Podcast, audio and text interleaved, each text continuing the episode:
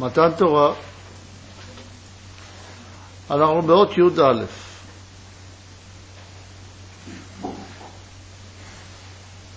עתה מצאנו פתח עיניים להסתכל בדבר תכלית הבריאה ולדבקה בו בפרצופו האמיתי. אחרי שהבנו שיש חוק שאומר שכל ענף טיבו קרוב ושווה אל שורשו, ונהנה, או יכול ליהנות, יכול לקבל את העושר, רק מדברים שהם דומים לשורשו. וכל הסבל בא רק מדברים שהם שונים משורשו. מתוך זה אנחנו יכולים להבין מה זה לדוב קאבו. שכל עניין הרוממות ודבקות הזו, המובטחת לנו על ידי מעשינו בתורה ובמצוות, אינה לא פחות ולא יותר, אלא דבר השוואת הענפים לשורשם יתברך.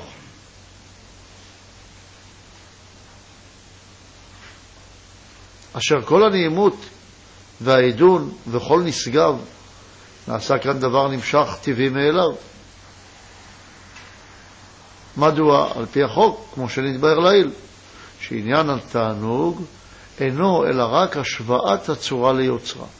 כך שאם תהיה לנו צורה שווה לבורא יתברך, אז נקבל את כל הדברים שיש בהם תענוג ונועם ורוך, כי זה נוהג גם בשורשנו. ואם לא, אז מתוך שאין העניין נוהג בשורשנו, יהיה הדבר לנו למאוס ושנוא לנו. ובהיותנו משתווים בענייננו לכל מנהג הנוהג ומצוי בשורשנו, הרי אנו מצויים בתענוגים, בכל עניין שאירע לידינו מהעניינים שאינם נמצאים בשורשנו, נמצאים, הרי נעשים לבלתי נסבלים ולגועל נפש.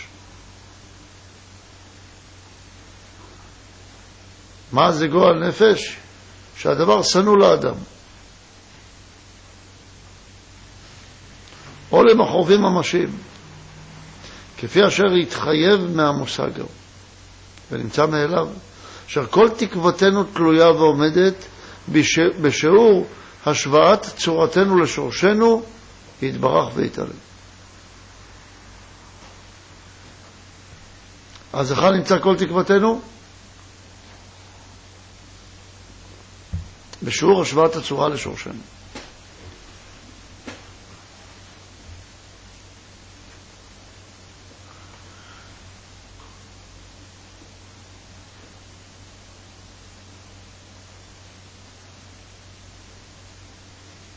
יוצא מכך קצת אה, בעיה, או קצת חוסר הבנה של הנפש שלנו. כי אנו רואים שאם הדבר היה כל כך פשוט, ובאמת החוק הזה היה פועל חזק, אז לא היינו נהנים רק מקבלה עצמית. ואנחנו רואים שבני אדם מאוד נהנים מקבלה עצמית, והם משתוקקים לדבר במאוד מאוד, ואפילו מוכנים להשקיע הרבה יגיעה והרבה עבודה בשביל לקבל טובת הנאה עצמית. והיפוכו של דבר, אם הם אינם מקבלים טובת הנאה עצמית או לא, או חושבים שלא יקבלו הנאה עצמית, הם לא מוכנים להזיז את עצמם כלל. ואם היה כל כך פשוט הדבר שמקבלים הנאה עצמית למשל מההשפעה, ולא מזה שמקבלים, כי הרי ממי יקבל, ואין זה מצוי בשורשנו. אז מדוע לא רודפים אחרי השפעה ורודפים אחרי קבלה?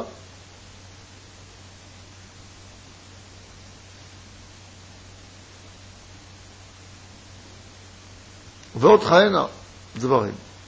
ועל זה בא לענות לנו שיצר לב האדם רע מנעוריו. מה הכוונה היא? שניתה פה איזושהי שגיאה. השגיאה הזאת נעשתה באופן מכוון, כדי לתת לאדם את האפשרות שהוא מצד עצמו יגיע לבחור בדבר, ואם לא היה לו את המאמן הזה שמסתיר לו את החוק הזה, אז הוא לא היה בוחר את זה בעצמו, כי אז זה נקרא גילוי פנים. מה הגילוי פנים? שאתה באמת תהנה ממה שקרוב לשורשך. מה זה הסתר פנים? שאתה לא תרגיש את ההנאה במה שקרוב לשורשך. ואתה תצטרך לפעול את מה שקרוב לשורשך, למרות שאתה לא מרגיש בזה הנאה. ואז יראה שאתה רוצה, ובכך, בהתמסרות הזו שלך, בוויתור הזה על עצמך, בעקדה הזו של עצמך, כלפי השם יתברך, ביראת הרוממות הזאת, מתוך החשבת הבורא ולא מתוך החשבת האור שתקבל, תוכל לזכות ולדבקה בו. ואז הדבקות תהיה דבקות מצד מה שאתה מבקש להשיג. מה שאתה רוצה להשיג אהבה להשם. ואז האור יבוא ממילא. יוצא שהאור בא כלוואי.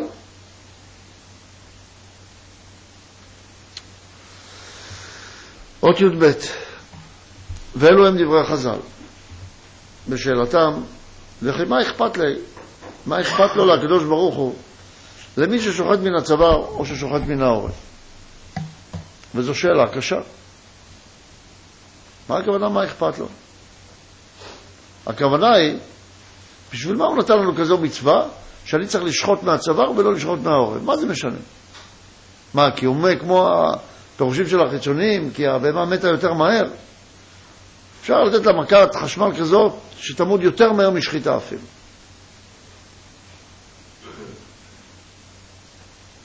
כשהיינו נותנים לה זריקה, היא הייתה אפילו לא מרגישה, לא הייתה מפרפרת ככה.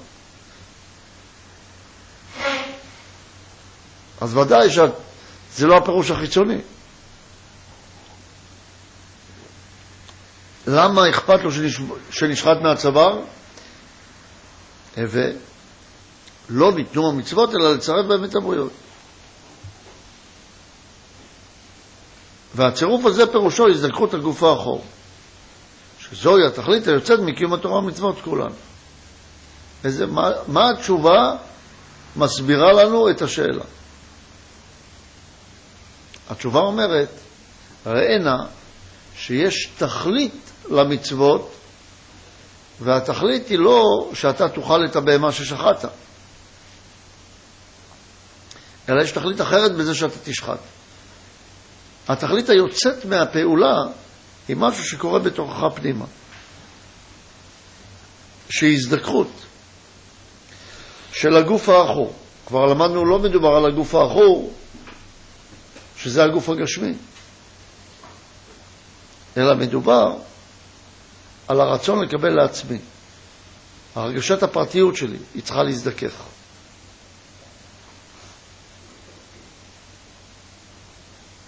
למה צריך בכלל את הזיכוך הזה? תשובה, מפני שהעיר פרא אדם ייוולד. כי כשיוצא ונולד מחקר בריאה,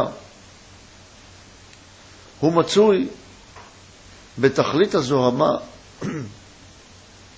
והשפלות,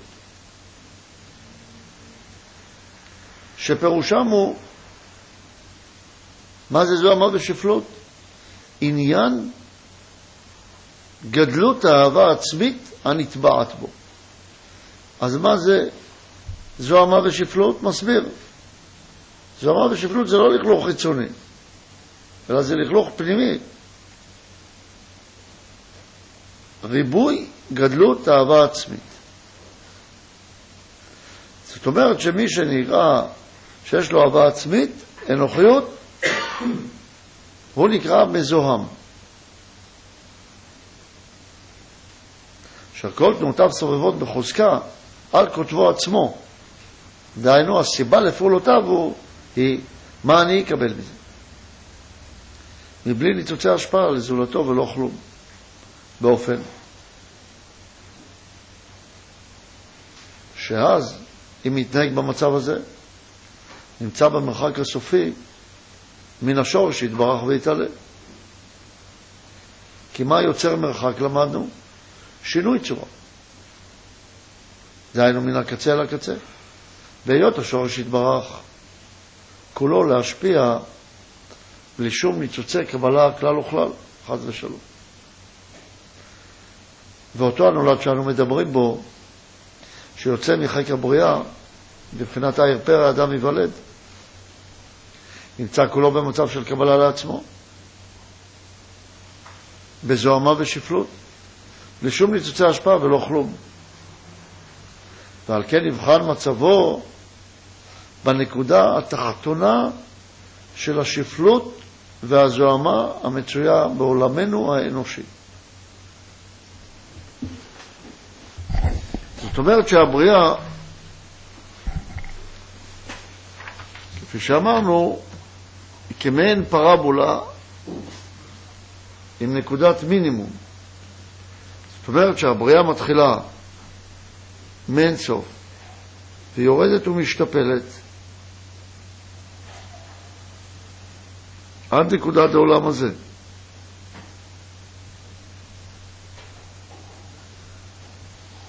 שנקראת גם הפרטיות של האדם, או נקראת גוף. ופה הוא מלא זוהמה.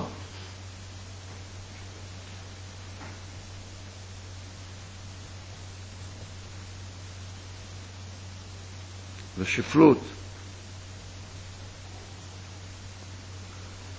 זה אהבה עצמית, אנוכיות.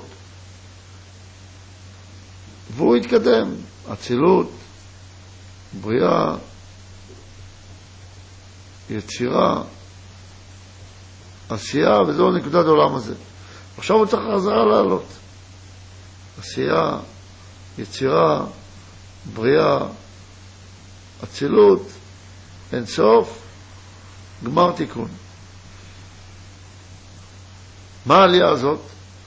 אחרי שאתה יודע את עצמך, שירדת כמו מעובר, קיבלת מודעות עצמית, רצית לגדול מצד עצמך, גדלת, גידל, גידלת את כל הרצונות האנוכיים שלך, את כל הפרטיות שלך, גידלת גוף, הגעת לגיל 13.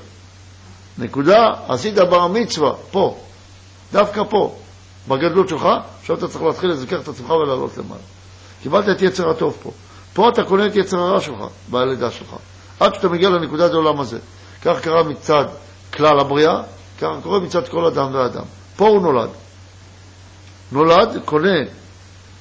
פה הוא נולד בעולם עשייה, קונה עד גיל י"ג את כל מה שנצרך ככישרונות שלו, כרצון עצמי. רוב העולם נשאר פה. שכל מה שנראה להם כדבר גדול, שאם הוא דואג לעצמו. איך אמא אומרת? הילד מסודר. הוא התחתן, יש לו עבודה טובה, הוא דואג לעצמו, וכן הלאה, הוא מסודר. דהיינו, זה רק בהמה מסודרת. היא יודעת כבר מאיפה להשיג את האוכל שלה וכן הלאה. מה זה אדם? אדם זה שהוא צריך לזכר את עצמו. איך? על ידי תורה ומצוות מתחיל לעלות. מה צריך לזכר? אז בשביל מה היה כל המצב הזה? למה לא הלך ככה? או בכלל למה ירד מפה אם הוא חוזר לאינסוף?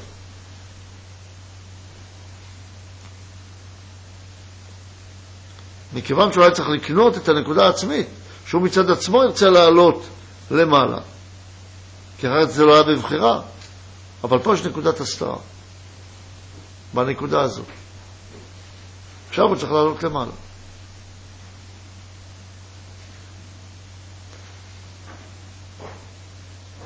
ואומר, וככל שהוא הולך וגדל,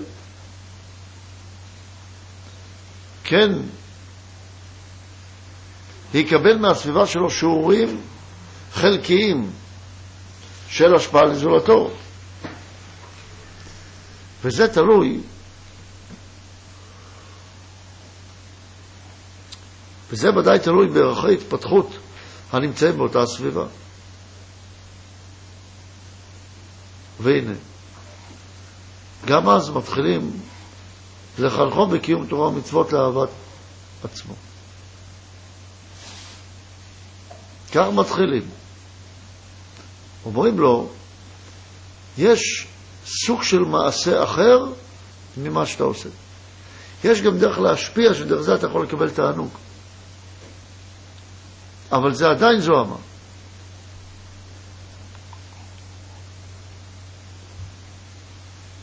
מדוע?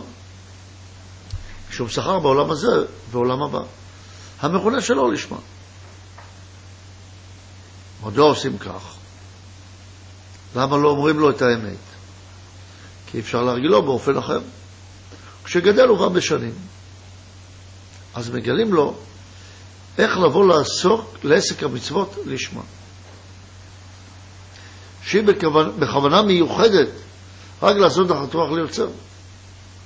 כמו שאומר הרמב"ם בהלכות תשובה פרק י', שלנשים וקטנים אין לגלות את העסק בתורה ומצוות לשמה, כי לא יוכלו שאתו. רק כשגדלים וקונים דעת ושכל, אז מלמדים אותם לעשות לשמה. כמו שאמרו ז"ל, תוך שלא לשמה בא לשמה, שהיא מוגדרת בכוונה לעשות תחת רוח ליוצרו ולא לשם אהבה עצמית. אז מפה אפשר להבין שאנשים וקטנים לא מלמדים לשמה, אלא מלמדים, מלמדים מתוך שלא לשמה. אבל מפה גם אפשר להבין עוד משהו.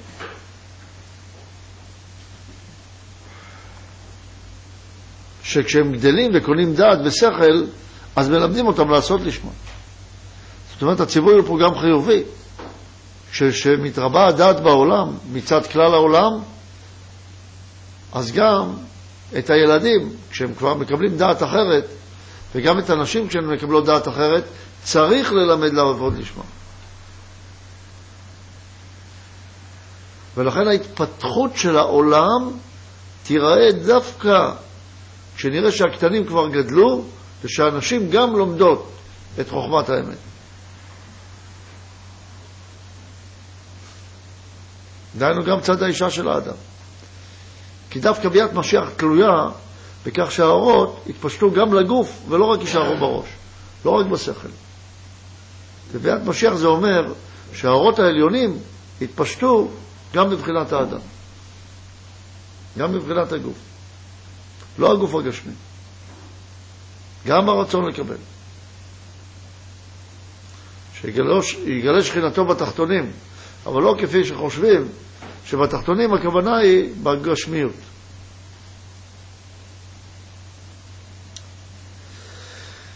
איך יעשו את זה לזכך את עצמם? עד כדי כך שיוכלו להתחיל לעשות את העבודה לשמה, או להתחיל לבוא לשמה. יש דרך. הוריד לנו תורה, ועל ידי התורה אפשר לעשות את העבודה הזאת. אומר, ועל ידי הסגולה הטבעית שבעסק התורה ומצוות לשמה, אשר נותן התורה ידע.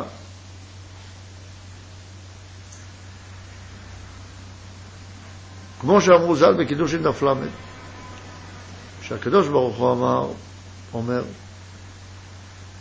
בראתי יצר הרע ובראתי לו תורת תבלין. הרי נמצא, הנברא הוא הולך ומתפתח ופוסע אל על בדרגות ומעלות הרוממות האמורה, עד שמספיק לאבד מקרבו כל הניצוצות של האהבה עצמית. וכל מצוותיו שבגופו מתרוממים ועושה את כל תנועותיו רק להשפיע. באופן אשר אפילו ההכרחיות שהוא מקבל זורם גם כן לכוונת ההשפעה. כלומר, כדי שיוכל להשפיע. וזהו אמר רב ז"ל, לא ניתנו המצוות, אלא לצרף בהם את הבריאות.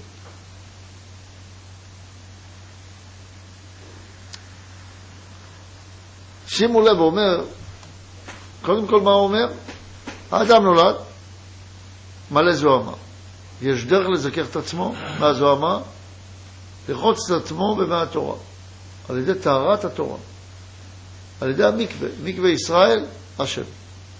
דהיינו, שישים את כל כולו בדרך שנתן לנו הקדוש ברוך הוא. שימו לב שהתורה נקראת סגולה. על ידי תורה ומצוות יכול לזכך את עצמו. התורה נקראת סגולה. מה זה סגולה? למה לא אומר איזושהי דרך בדוקה ואומר בלשון סגולה? סגולה זה כמו לקחתי קמע, שמתי על הגוף וזה עשה לי שיהיה לי נגיד פרנסה טובה.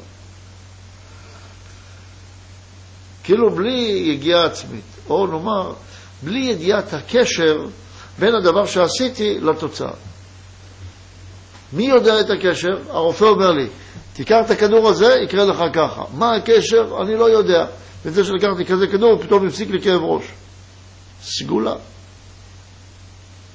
מי יודע את הסגולה? הרופא שמכיר את דרכי הגוף ומכיר את התרופה, יודע להגיד לי. מי פה נתן לנו? אומר, על ידי הסגולה הטבעית שבעסק התורה והמצוות נשמע, אשר נותן התורה ידעה. זה לא בא מכוח אנושי. נותן התורה ידעה. הוא יודע, נותן התורה, שהוא הבורא יתברך, שזו התורה, שתעשה את העבודה כמו שצריך. ולכן אנחנו לא יכולים להמציא תורה לבד. התורה חייבת להיות מדויקת, כמו שנתן לנו משה מסיני. מפי הגבורה אמר הדברים. ולכן אי אפשר להחליף את התורה בתורות אחרות. לא במעשים אחרים, לא במדיטציות אחרות. זו התורה. למה זה? סגולה. לא יודעים. נותן התורה ידע, והרי הוא עשה לטובתנו. נתן לנו את האפשרות, עכשיו צריכים להשתמש בה. יוצא.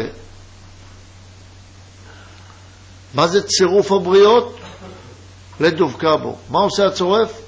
מכניס את האדם לכור ההיתוך ומוציא את כל השיגים. מה הם השיגים? אהבה עצמית.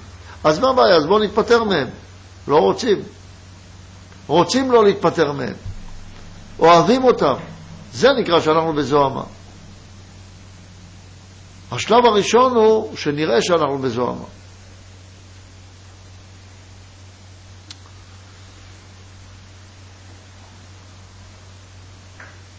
אז למדנו שהיות ואדם יש לו חוק שכל מה שהוא נהנה ממנו הוא רק על ידי כך שהוא ידמה לשורשו, דהיינו על ידי השוואת הצורה. אז כל תקוותו תלויה בדבר אחד, אם הוא רוצה להיות מאושר, ואי אפשר שהוא לא ירצה להיות מאושר. אז כל תקוותו היא אם תהיה השוואת צורה לשורשו. איך השוואת צורה לשורשו? רק על ידי כך שיזכר את עצמו באהבה עצמית. צורת הזיכוך על ידי תורה ומצוות שנתנה הבורא שמכיר את הסגולה שזה יכול לשנות אותך. הרב, מה, מה הפירוש של המילה קניין שבעל הסולם משתלם, משתמש כאן, ומה מה החשיבות של הקניין, אותה נקודה עצמית שהרב דיבר עליה? קניין זה אומר שאדם יכול להיות בעלים על האהבה. הוא צריך להיות חלק מהאהבה. ואם אין קניין, אז אין בעלות. ולכן חייב להיות קניין מצד האדם. אחרת הדבר לא שייך לי. והרי אני רוצה להיות זה שאוהב את הבורא. אם אין לי יד, אז אין קניין. אדם שלא יוצא לחירות, לא, אין טעם בכלל שיתחיל במצוות. עבד לא צריך מצוות. יש לו מצוות מסוימות, אבל רוב המצוות הוא לא צריך לעשות. לכן עבד לא חייב במצוות. עבד גם אין לו יד לקנות. רק אחרי שמתחיל לתאר את עצמו, דהיינו, קונה את עצמו, קונה לו יד, משתחרר מעבדות של כל התאוות וכל העולם הזה, רק אז יש טעם להתחיל במצוות. כל המצוות אז זה רק הכנה לקראת המצב הזה. רק תראה הגיטים. ואז כשקונה את הנקודה הזאת, אחרי שהשתחרר מהעבדות, אז המצוות מתחילות לזכך אותו. אבל רוב בני אדם, אין להם בכלל יד לקנות. לכן צריך קניין מיוחד, ופה צריך הרבה תבונה כדי לעשות את הדבר. כי רוב בני אדם הם לכאורה נהיים דתיים, מקיימים תורה ומצוות, אבל נשארים עם אהבה עצמית, נשארים משועבדים לכל תאוות העולם הזה, ואז הם נהיים עבדים. מצוות לא עוזרות לעבד. עד שלא ישתחרר מהעבדות ולא יהיה לו יד עצמית, דהיינו שיהיה בחופש, באיזושהי חירות מהעבדות, אז לא טעם, מה, מה יעשה עם המצוות? אין לו יד לקנות אותם. אין לו יד, שיהיה לו קניין, שיהיה לו בעלות. אין לו בעלות על כלום. אז איך עבד יכול לאהוב? עבד יכול להתעסק ביראה אולי. כמו אומות העולם. אבל אם הוא רוצה להיות ישראל, ראשית צריך להשתחרר מהתלות הזאת בעבדות לרצונות של העולם הזה. אז מה זה קניין? שיהיה לו יד לקנות. זאת אומרת שזה יבוא מצד עצמו. והפלא הוא למרות שיש לו אנוכיות, צריך להרגיש את הפרטיות הזאת בבחינת לי יש יד באופן אישי, להפוך את הפרטיות הזאת ליעד אישי ולא רצון לקבל לעצמו. ואז הוא פועל כמטרה עתידית, ואז מתחילה להיות לו יד. יש לי תפקיד שאני צריך לעשות כלפי הכלל. ואז הוא מתחיל לתקן. אם הרב יכול אה, לדייק, אה, זאת אומרת, קצת לא ברור העניין הזה שמצד אחד בשביל שהסגולה תעבוד צריך אה, ש... ש... שכן תהיה כוונה. מצד שני, איך זה מסתדר עם מי שלא לשמה בא לשמה? זה שכאילו גם מי שלא, שלא לשמה בא לשמה צריך להיות עם כוונה להשתנות, אבל איך בכל זאת בנקודת המעבר עושים את ההסברה בין הרצון לבין ה... זה שכן מזדהה עם אהבה עצמית. המעשה, את המעשה עושה הגוף הגשמי החיצוני. אבל הוא לא יכול לפעול לבד. מי שמפעיל אותו זו הנשמה. או פנימיות האדם. האדם, שהוא הפנימיות, הוא מפעיל את הגוף הגשמי. אם הוא פועל, הגוף הפנימי הזה, אז הוא מושפע. אם הוא לא פועל, הוא לא מושפע. לכן אנחנו צריכים שהוא יפעל. כוונה זה אומר, כוונה פנימית, זאת אומרת שהוא יפעל לגוף הפנימי. יש דברים שהוא פועל אותם אוטומטית, כהתרשמות מהדברים החיצוניים, זה לקיום שלו. ויש דברים שהם צריכים לשכלול שלו. לצורך השכלול שלו הוא חייב כוונה מודעת. לא סתם כוונה פנימית, אלא כוונה מודעת. ואז הוא צריך לעשות את המעשים עם כוונה. וזה מה שמשכלל אותו. מאמר מתן תורה, אות י"ג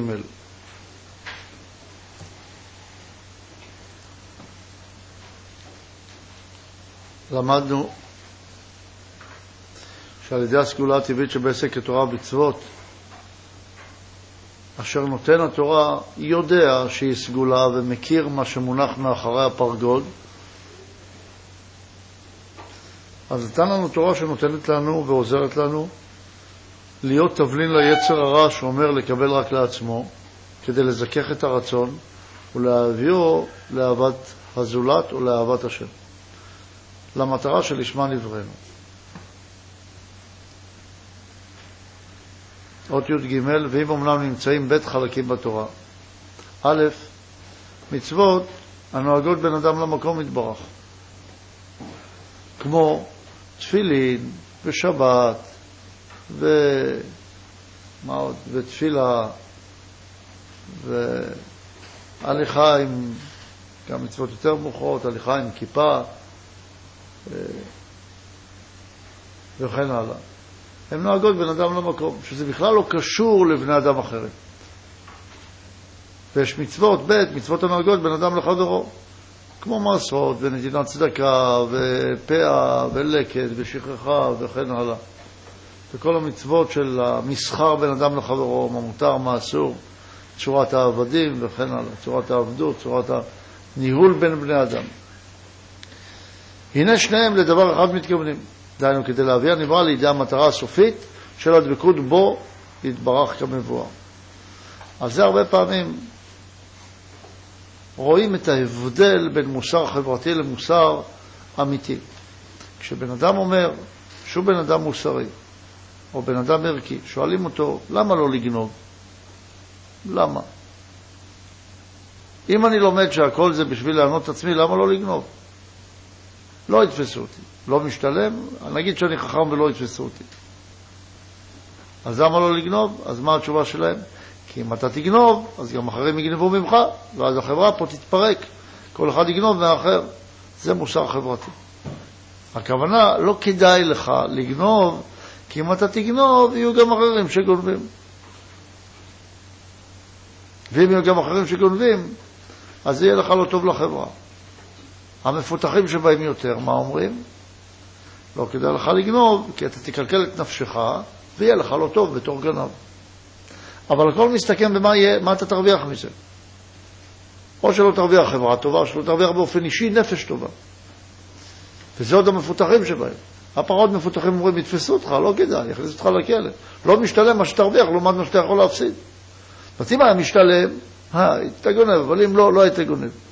אז אנחנו רואים פה שלוש רמות. אבל כל אלה עדיין בתוך אהבה עצמית, והוא אומר לנו שהרי המצוות, כבר הוא אמר, שהרבה תורה ומצוות, וכל המטרה שלהם הייתה לזכך את ישראל. מה הזיכוך? להביא הנברא לידי המטרה הסופית של הדבקות בו יתברך. אבל הפלא הוא שזה גם במצוות של בן אדם לחברו. זאת אומרת, זה שאני לא גונב, או זה שאני צריך לתת צדקה, או זה שאני צריך לתת מעשר, או זה שאני צריך להשאיר פאה, לקט, שכחה, וכן הלאה, כל זה למה? בגלל שהקדוש ברוך הוא ציווה אותי. בגלל שאני רוצה להידבק בקדוש ברוך הוא. זאת אומרת, לא החבר מחייב אותי. כשאומרים לך, אל תפגע בחבר, אז תגיד, רגע, אבל אתה יודע איזה מין בן אדם הוא? מה זה קשור אליו? זה קשור לקדוש ברוך הוא. אומרים לך, תאהב את אשתך. אז מה הכוונה? במי זה תלוי? במי זה תלוי שאדם צריך לאהוב את אשתו?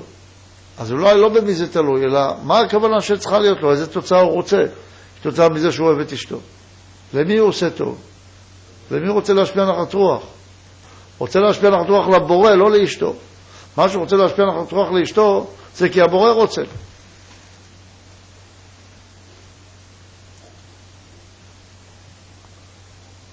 זה לפעמים קצת מעליב את האישה. אומרת, מה, אתה לא אוהב אותי? אתה אוהב את הבורא? אבל אין חיבור אלא דרך האמת.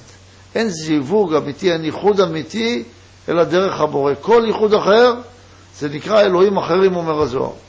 כל ייחוד שהוא לא בדרך הבורא, זה שקר. וזה כמו מי שמקריב לעבודה זרה.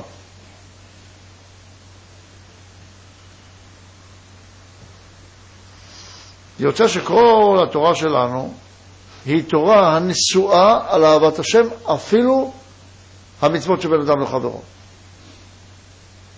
ולא עוד, אם היית אומר, אולי רק הכוונה, אומר לא, גם הצעד המעשי שבשניהם הוא גם כן מבחינה אחת ממש. למה? כי בשעה שעושה מעשה הוא לשמה, ולא לשם תערובת של אהבה עצמית, מה זה לשמה? לשם השם, להענות את השם. דהיינו, בלי שום הפקת התועלת של משהו בעד עצמו. אז לא ירגיש האדם שום הפרש במעשר, בין אם הוא עובד לאהבת חברו, בין אם הוא עובד לאהבת המקום יתברך. ואז יוצא שאהבת החבר מטעם שהבורא רוצה ממני, לא סתם אהבת חבר, אלא אהבת החבר משום שהבורא רוצה ממני, הופכת להיות אהבת השם. ורוצה להסביר לנו את הרעיון הזה, מה זה אומר שאם אני אוהב את חברי מטעם מצוות התורה, ולא מטעם חבר'ה טובים, כמו שיש חבר'ה בצבא לפעמים טובים, או באיזה טיול שהתחברו יחד, או בילדות שהיו חברים, או שהם אחים באופן טבעי, לא על זה הוא מדבר. אז רוצה להסביר מה זה. איך אהבה זה משהו שהוא מחוץ לעצמי גורמת לאהבת השם. אומר, משום שחוק טבעי הוא לכל בריאה, מה החוק? שכל הנמצא מחוץ למסגרת גופו עצמו, הוא אצלו כמו דבר ריק ובלתי מציאותי לגמרי. מה זאת אומרת? שלמדנו שכתוב בסוד הנביאים הדמה. כמובן שיש כל מיני רמות של נביאים, זה אחת מהרמות של הנביאים, של הנבואה.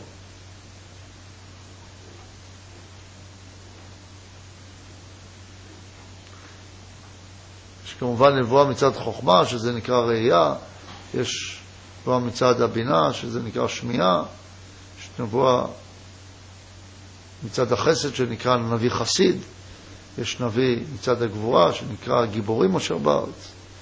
שהם מבחינת הגיבורים, יש נביאה מצד, נבואה מצד התפארת, שהם אנשי האמת, ויש מצד נצחות, שהם הנביאים מטעם יסוד הנביאים הדמה. יש כמובן גם נביאות מצד היסוד, שזה הצדיק, ויש תנובה מצד המלכות, שזה מבחינת ההתמסרות, או העניין של המלכות הזאת, זה עניין המלכים. אז יש הרבה צורות. בסוד הנביאים הדמה זה מבחינה מיוחדת,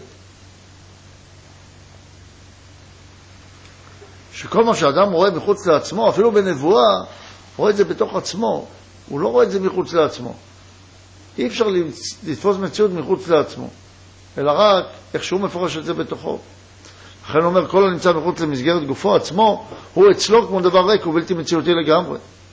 וכל תנועה שאדם עושה לאהבת זולתו, באופן רגיל, הוא עושה זאת בעזרת אור חוזר, ואיזה גמול שסופו לחזור אליו ולשמשו לתועלת עצמו. כמו שאנשים אומרים, כדאי לך להשפיע, זה כיף, אתה תרגיש טוב מזה, אתה תתמלא באור מזה שתשפיע. ולפיכך אין מעשים כגון אלו יכולים להיקרא בשם אהבת זולתו, כי הוא לא אוהב את זולתו, משום שנידון על שם סופו, ודומה לשכירות שאינה משתלמת אלא לבסוף. דהיינו, הוא שוכר משהו, אבל בסוף הוא מקבל את התגמול. בכל מקום אין מעשה השכירות, נחשב לאהבת זולתו. דהיינו, אם אני משכיר משהו, לא שוכר, משכיר, אם אני משכיר משהו, איזה חפץ או דירה למישהו, זה לא בגלל שאני אוהב אותו, מכיוון שאחר כך, בסוף השכירות, הוא צריך לתת לי כסף על הדבר. אז אני עושה את זה בשביל הכסף. אני רוצה שהשכירות של הדבר, שנתינת הדבר, אם אני מקבל מזה משהו, זה כמו שכירות המשתלמת בסופה. אז על מה מסתכלים? לא על המעשה, אלא על כוונת המעשה. ואם הכוונת המעשה כדי שאני אקבל מזה טובת הנאה, משמע שטובת ההנאה היא זו שמונחת בתוכי. רוצה שכל מעשה שאני עושה מחוצה לי, אפילו שהמעשה הוא מעשה של אהבה, הבחינה היא אם אני עושה את זה כדי לקבל תועלת אישית. אולם לעשות איזו תנועה וטרחה משום אהבת זולתו לגמרי, דהיינו, בלי ניצוצי אור חוזר ושום תקווה של איזה גמול שישוב אליו, זהו מצד הטבע לגמרי מן הנמנעות. ועל כיוצא בזה אמרו בתיקוני זוהר על אומות העולם, כל חסד דאבדין, לגרמה יהודי דאבדין. כל הטבה שהם עושים, לעצמם הם עושים. ועל כיוצא בזה אמרו בתיקוני הזוהר על אומות העולם. אה, קראנו. פירוש, כל מה שהם מתחסדים עם חבריהם, או בעבודת אלוהיהם, אין זה משום אהבת זולתם, אלא משום אהבה עצמית. והוא משום שדבר זה הוא מחוץ לדרך הטבע, כמבואר. דהיינו, לאהוב את זולתו זה מחוץ לדרך הטבע. וגוי לא יכול לעשות מחוץ לדרך הטבע. גם לא יהודי עם צד הגוי שבו.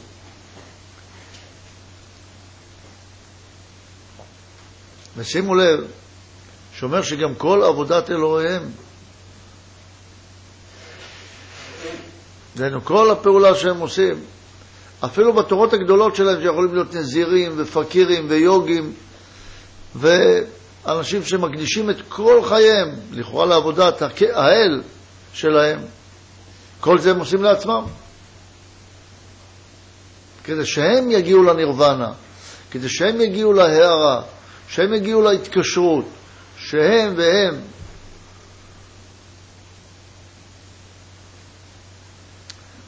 איך אפשר להבדיל, להבחין בזה? כשבן אדם עושה את הפעולה והוא שואל, איך אני אתקדם מזה? איך אני יותר רוחני? איך אני אכנס לגן עדן? אפילו זה, צורת המחשבה הזאת היא מחשבה עדיין אנוכית. ועל כן, רק מקיימי התורה והמצוות מוכשרים לדבר זה, לאור אהבת זולתם. שבהרגילו את עצמו לקיים את התורה והמצוות, אבל באיזה, באיזה צורה? לעשות נחת רוח ליוצרו, אז לאט לאט נפרש ויוצא מחיק הבריאה הטבעית וקונה טבע שני. שהיא אהבת זולתו האמורה. אז יש דרך לבצע זה. איך? על, על ידי קיום תורה ומצוות. אז רק מקיימי התורה ומצוות מוכשרים לדבר זה. אבל למה הוא לא אומר העם היהודי? ואם גוי יקיים תורה ומצוות, גוי ששבת דינו מיתה. גוי לא יכול לקיים מבחינה פנימית תורה ומצוות, הוא יכול לעשות מעשה תורה ומצוות, כמו שהאדם עושה רק עם גוף המעשה. וזה לא אומר שהוא לא יכול להגיע להשגות. גוי יכול להגיע גם לנבואה, גם לרוח הקודש. זה יכול להיות עם כוחות עצומים, רוחניים, אבל לא לעבוד את השם. כמו שראינו בבלעם, שלכאורה היה לו כוחות גדולים, אבל כל כולו גאווה.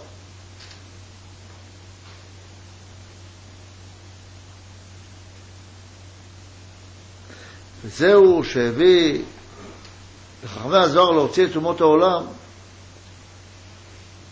מדבר אהבת זולתם מכל וכול.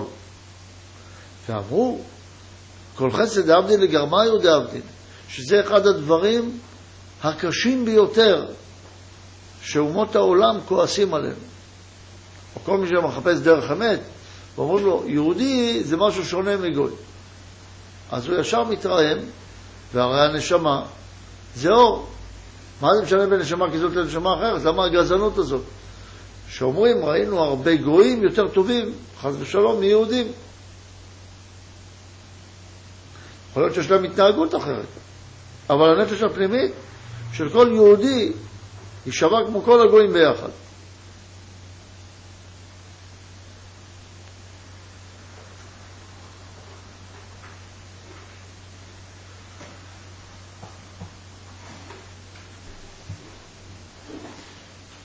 אז זה אמרו על הגויים, משום שאין להם עניין, את העניין להשיג בתורה ומצוות לשמה. מה זה אין להם את העניין? אין להם נשמה כזאת שבאה ממלכות, מרצון שיתקלל בבינה, כמו שכותב באות פ"ה בבית שער הכוונות.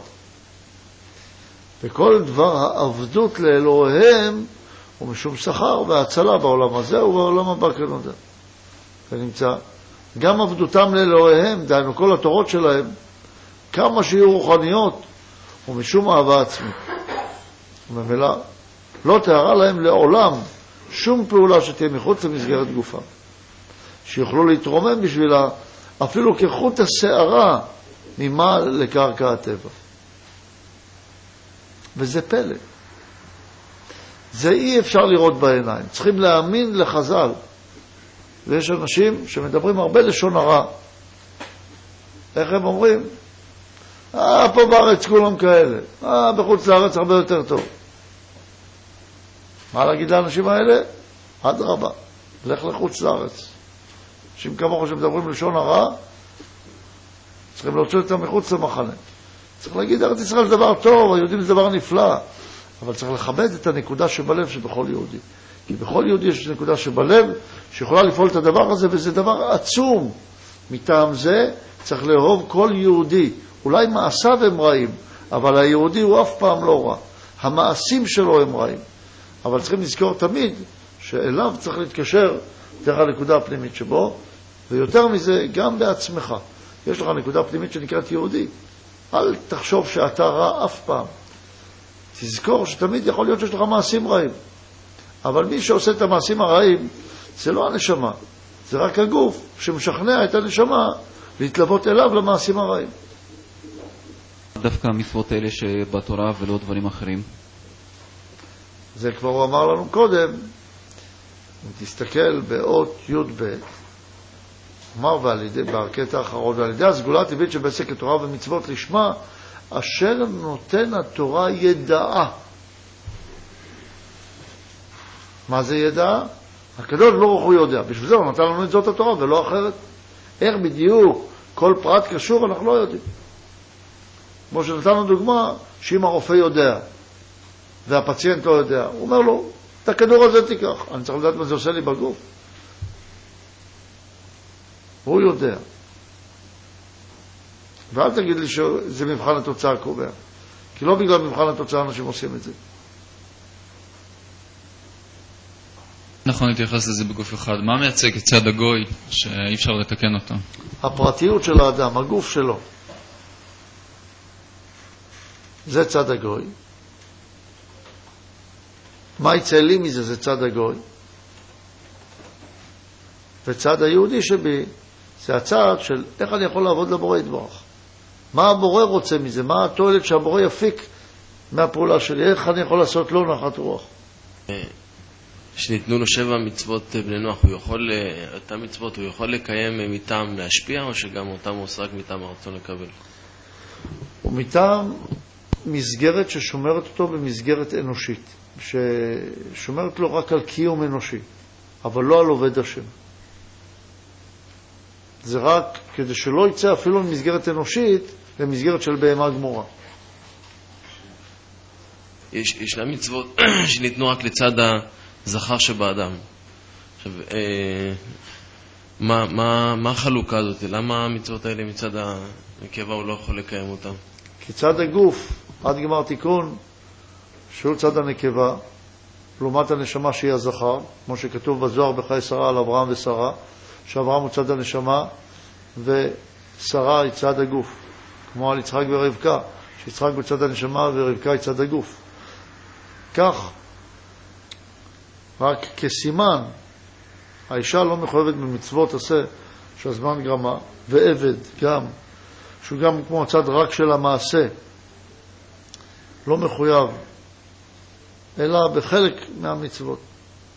ולמה כל זה? מכיוון שחייב קודם כל טהרה, קודם להשתחרר מהעבדות, שיהיה לו יד שקונה. אם בן אדם לא משתחרר מכל תאוותיו, מכל הרצונות הגשמיים שלו, שהם לא כופים עליו, אז הוא לא יכול לעשות, להיות עובד השם. אין לו, בשביל מה הוא עושה מצוות? כי הרי ממילא הוא עושה אותם לעצמו. לכן אדם, כמו שאומר הזוהר, חייב את היראה קודם, חייב להשתחרר מהעבדות לפני שהוא מקבל לעבור לתורה ומצוות. לכן אנחנו צריכים להגיע למדרגת החירות הזאת, אל תקרי חרות על הלוחות, אלא חירות. חירות ממלאך המוות, ואז אפשר לקבל תורה ומצוות.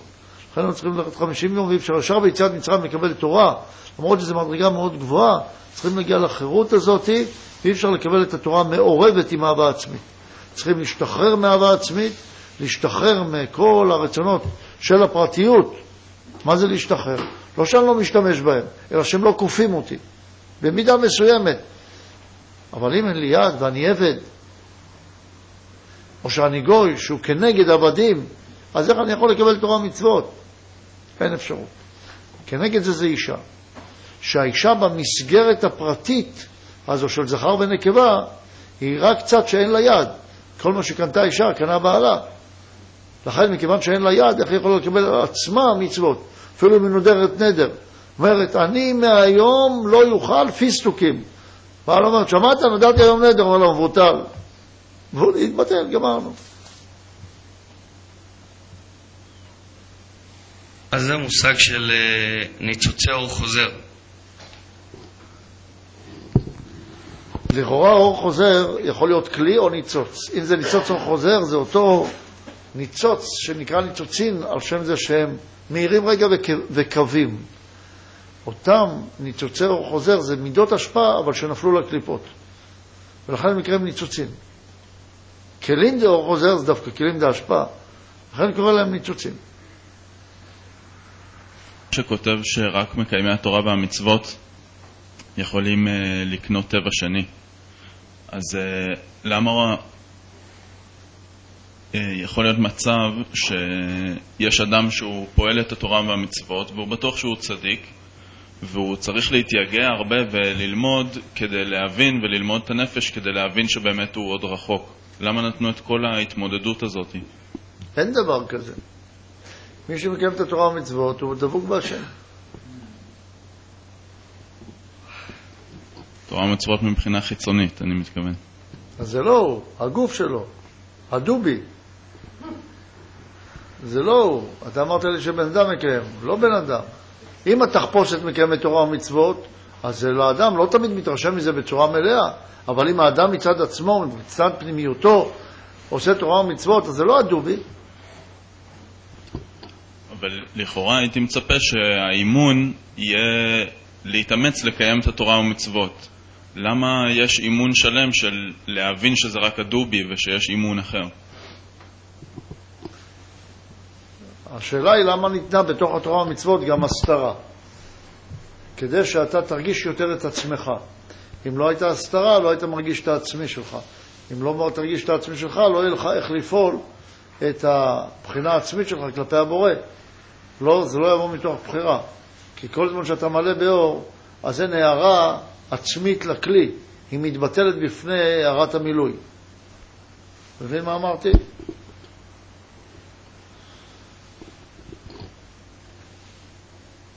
זאת אומרת, יש שתי סוגי הרג... אור שמתלבש בכלי, זה נקרא הרגשה. אז יש הרגשה שאני מרגיש את הרצון, ויש הרגשה שאני מרגיש את מילוי הרצון. למשל, אני יכול להרגיש שאני רעב, ואני יכול להרגיש אור שמתמלא ברעב הזה שנקרא שובע. אז יש אור, יש רגש כזה של אור שמתלבש בכלי, ויש רגש כזה שבכלל אני ארגיש שיש לי כלי. אז ההרגשה הזאת שיש לי כלי בכלל זה נקרא הערת כלים. ואור שמתלבש בתוך הכלי זה נקרא רגש, שאור שמתלבש בתוך אותו רצון. ולכן כדי שהאור הזה של הערת הכלים הוא מתבטל אם יש את האור הזה הגדול. כשאני שבע אני לא מרגיש את הרעב, לכן אני לא מרגיש את הערת הכלי. אם לא יסתלק ממני האור, אני לא יכול להרגיש את הכלי. אז אני לא ארגיש את הערת הכלי, אז אני חייב שיסתלק ממני האור. שאני אדע שהוא לא אצלי, כדי שאני אוכל להרגיש את האני שלי. כי הרצון שלי זה האני שלי. לכן צריך את הערת הרצון, שתהיה נפרדת.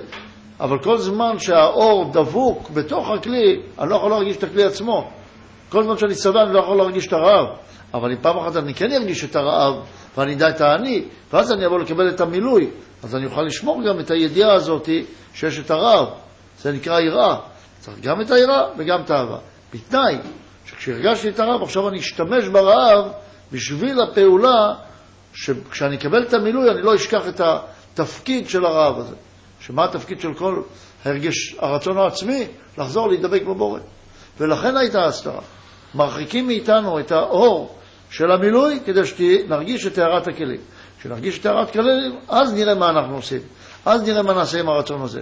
האם לעצמנו או להשפיע נחת רוח לבורא. לכן בתחילה המצוות מראות לנו את הריחוק. מי שמשיב פניו להשם, פתאום רואה כמה הוא רחוק. מתן תורה, מה אמר מתן תורה, שזה המאמר השלישי בספר החשוב הזה, אנחנו באות י"ד. והננו רואים בשתי עינינו, אשר כלפי העוסק בתורה ומצוות לשמה, הנה אפילו מצד המעשיות שבתורה, אינו מרגיש שום הבדל בבית חלקי התורה.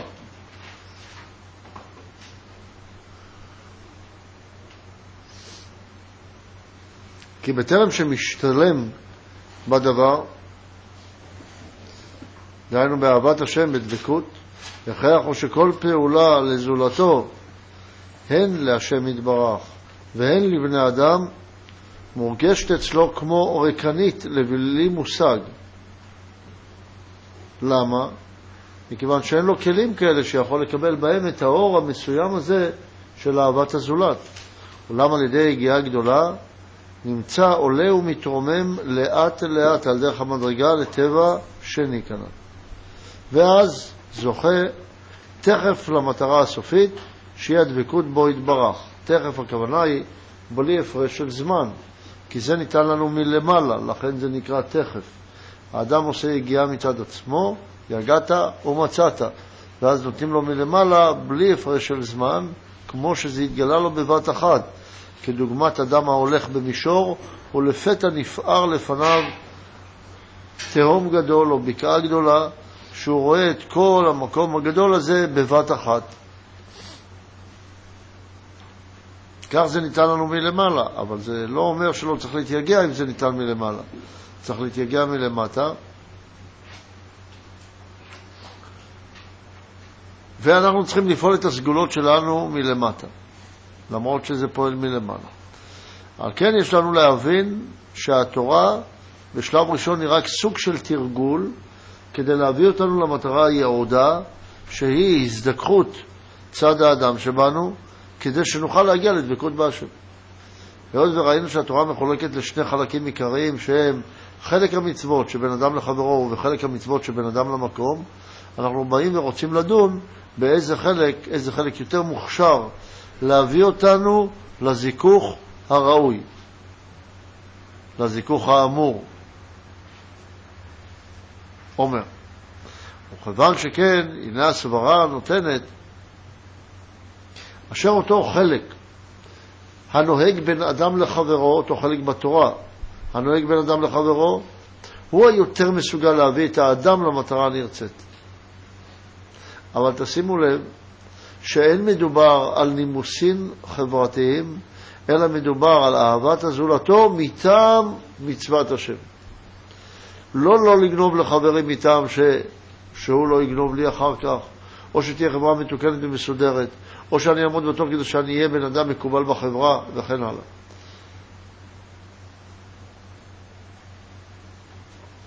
אלא מדובר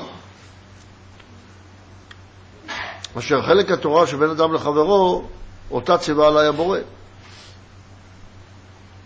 במה היא שונה מהעבודה שבין אדם למקום? אומר, משום שהעבודה במצוות שבין אדם למקום יתברך היא קבועה ומסוימת ואין לה תובעים. מה זה אין לה תובעים? הקדוש ברוך הוא תובע. אומר לו, הוא נעלם ממך, הוא מכוסה, אתה לא רואה אותו. והאדם, היות הוא צריך לעשות אותה באופן קבוע, אז הוא מתרגל אליה בנקל. וחוק חשוב מאוד, וכל שעושה מחמת הרגל כבר אינו מסוגל להביא לו תועלת כנודע. וכך, יש הרבה דברים שאנחנו עושים מתוך הרגל, אז הם לא מביאים לנו תועלת? כן. הם יכולים להשאיר אותנו במקום, אבל להביא לנו עוד תועלת, שכלול, הם לא מביאים לנו. זה שהלב שלי פועל, זה לא מביא לי שכלול, זה משאיר אותי קיים. זה שהריאות והכבד וה... שמש זורחת והכדור הארץ לא נופל, זה לא מביא לי שכלול. אבל אני לא באתי כדי להישאר במצב שלי. לא בשביל זה באנו לעולם, אלא באנו וקיבלנו תורה כדי שנוכל לשכלל את עצמנו להגיע לדבקות בהשם. לכן לא די מצב הקיומי, צריך גם מציאות של שכלול. ולכן המצוות האלה שאליהן אני מתרגל, אני כבר הולך עם כיפה ואני כבר מניח תפילין ומתפלל כל יום וכן הלאה, כל המצבים האלה הם מצבים שלא מביאים אותי לשכלול, אלא רק בשלב ראשון כמובן נותנים לי את הקיום. תן לנו פה בעל הסולם הסבר על זה, תירוץ אומר שכל העושה מחמת הרגל כבר אינו מסוגל להביא תועלת כנודה. והמציאות הזאת היא, היא דבר לא קל. לכאורה אדם צריך להחשיב יותר את המצוות שבין אדם לחברו. מצד אחד זה מצוין, מצד שני זה גם מאוד מבלבל. מדוע? כיוון שאנחנו רואים שהמוסר החברתי והמוסר של הגויים גם נוהג בהרבה מאוד דברים שקשורים למצוות התורה, עד כדי שהם אפילו מאוד מאוד מעריכים את מצוות התורה. בעניינים האלה שבין אדם לחברו. והם יותר כועסים על הדתיים שהם לא נוהגים במצוות שבין אדם לחברו. אבל יש לדעת שכל המצוות שבין אדם לחברו שנוהגים אצל האדם הדתי, זה לא מטעם התחייבות לחברה או לאדם שעומד מולו. מה שאתה צריך לכבד את חברך זה בגלל שהבורא מבקש ממך, או הבורא דורש ממך, לכבד את חברך. אז מה ההבדל? שני המקרים זה עבודת השם. גם אם אני עושה לחברים מטעם השם וגם אם אני עושה למישהו אחר מטעם השם, אלא פה יש טובים. החבר תובע. למה הוא תובע? אבל הוא לא תובע מטעם השם, הוא תובע מטעם חברתי. לא, אתה טועה. הוא תובע מטעם השם. הוא אומר, אבל הוא לא דתי החבר ההוא, גם אם הוא לא דתי. הקדוש ברוך הוא מדבר איתך דרך נימוסי החברה, חוקי החברה. ולעיתים חוקי החברה מכריחים אותך לעשות דברים, ואתה צריך להגיד לעצמך שזה מטעם השם. אבל יש כבר איזשהו פידבק חיצוני, החזר, משוב חיצוני, שיכול לתת לך מעין, מעין איזושהי מסגרת של עבודה.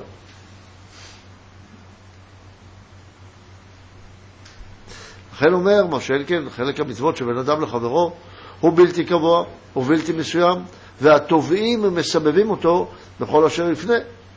ועל כן סגולתם יותר בטוחה ומטרתם יותר קרובה במצוות שבין אדם לחברו.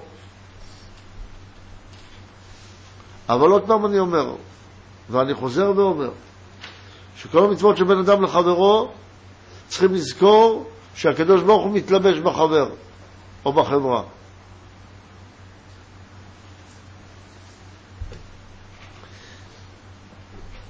כן, שואל עדיאל מה הכוונה שהקדוש ברוך הוא מסתתר בחברה. התשובה היא שהקדוש ברוך הוא לא יכול להיות מגולה ולהינתן כאור בלי לבוש. ולכן הארון אלוקים מתלבש בלבוש שהאדם שמקבל את אותו לבוש יכול לתפוס. כמו שלא מדברים עם מישהו שמדבר עברית בסינית. למה? כי הוא לא מבין סינית. ואם אני רוצה להגיד לו תפוח, אני רוצה להלביש רעיון של תפוח, ורוצה להגיד לו, אני רוצה לתת לך תפוח, או תן לי תפוח, אז אני צריך להלביש את זה בשפה שנקראת שפה סינית. למה? כי זה מה שמובן לו, לאותו אדם שאני מדבר איתו, אם הוא מבין רק סינית, אז אני מדבר איתו סינית. אם הוא מבין רק עברית, אני מדבר איתו עברית. הוא מבין רק צרפתית, אני מדבר איתו צרפתית. זאת אומרת, אני חייב לדבר איתו בשפה שהוא מבין, כדי שהוא יוכל לפשוט את אותו רעיון מתוך אותה שפה. דהיינו, לא די שאני נותן לו אור, לא די שאני נותן לו אור לבוש, מלובש בלבוש מוחין, הוא גם צריך את הלבושי מוחין האלה אצלו, כדי שהם יהוו מעין צינור משותף כזה שמתחבר, ודרכו עובר האור. ולכן, כאשר הקדוש ברוך הוא בא ומדבר איתנו, והיות והתפיסה שלנו היא תפיסה חברתית, תפיסה חיצונית, תפיסה אולי סוציולוגית, אז אנחנו צריכים לחשוב דרך זה, להשתמש בסוג התפיסה הזה, כדי לקבל מזה את התפיסה האלוקית. ולכן זה נכון להשתמש בחיצוניות, בדובי שמלביש את האדם, כדי שדרך זה נוכל לתפוס את האדם. כי אין לי תפיסה ישירה של האדם. כמו שאדם ירצה לתפוס את החשמל בלי להלביש שם מנורה, או בלי להלביש מזגן, או תנור, או מנוע, וכן הלאה. אז הוא לא יכיר את הכוח החשמלי, כי הוא לא יכול להכיר אותו שלא דרך לבוש. הלבוש, אם כך, נותן לנו אפשרות להכיר את הדבר. אומר מי הוא הלבוש? החברה היא הלבוש. או שואל, ולומר שאני לא ידע שמלובש בתוך החברה הבורא, האם זה ישפיע עליי? תשובה, לא. מה יקרה לך? אתה תבוא להדליק את המנורה והיא לא תדלוק לך. תבוא לסובב את המנוע והוא לא יסתובב לך.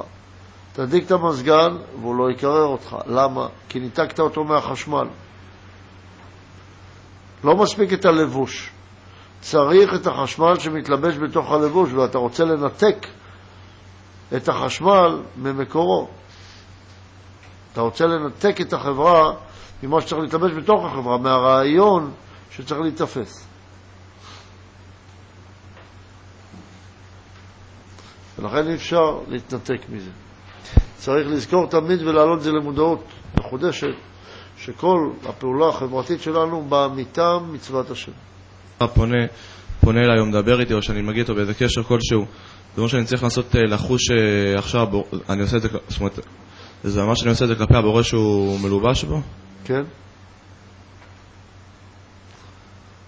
והיות ואנחנו לא יכולים לעשות את זה בכל רגע ורגע, אז אנחנו עושים לעצמנו מדי פעם הפסקות ועצירות שקוראים להן תפילה או התבוננות עצמית, שבהן אנחנו רואים ומנסים לחוות או להביא למודעות יותר גבוהה, הן בלימוד והן בתפילה, שהדבר הגבוה הזה שנקרא בורא יתברך מבחינתנו מדבר אלינו דרך לבושים, גם דרך הפגישה שלי עם החבר, גם דרך הבעיות שיש לי וגם דרך היתרונות שיש לי. שואל, כיצד מתיישב שמצד אחד אין לי עבודה עם כלל החברה, אלא רק עם הקבוצה שבחרתי? מצד שני, אני צריך להסתכל על אדם זר שהוא דורש ממני התנהגות שבמצוות שבין אדם לחברו מטעם מצוות השם. כן, שאלה נכונה. התשובה היא שיש דברים כלליים ויש דברים פרטיים. כמובן שהדבר הפרטי מקדם את האדם יותר מאשר הדבר הכללי. גם כלפי החברה הכללית, אפילו אדם שאינך מכיר כלל, יש ממך דרישה של עבודת השם כלפיו במידה כזו או אחרת. המחשבה בתוך החברה, אני יכול להיות בן אדם נחמד ובחוץ להתנהג באופן רע מאוד, הוא דבר לא נכון.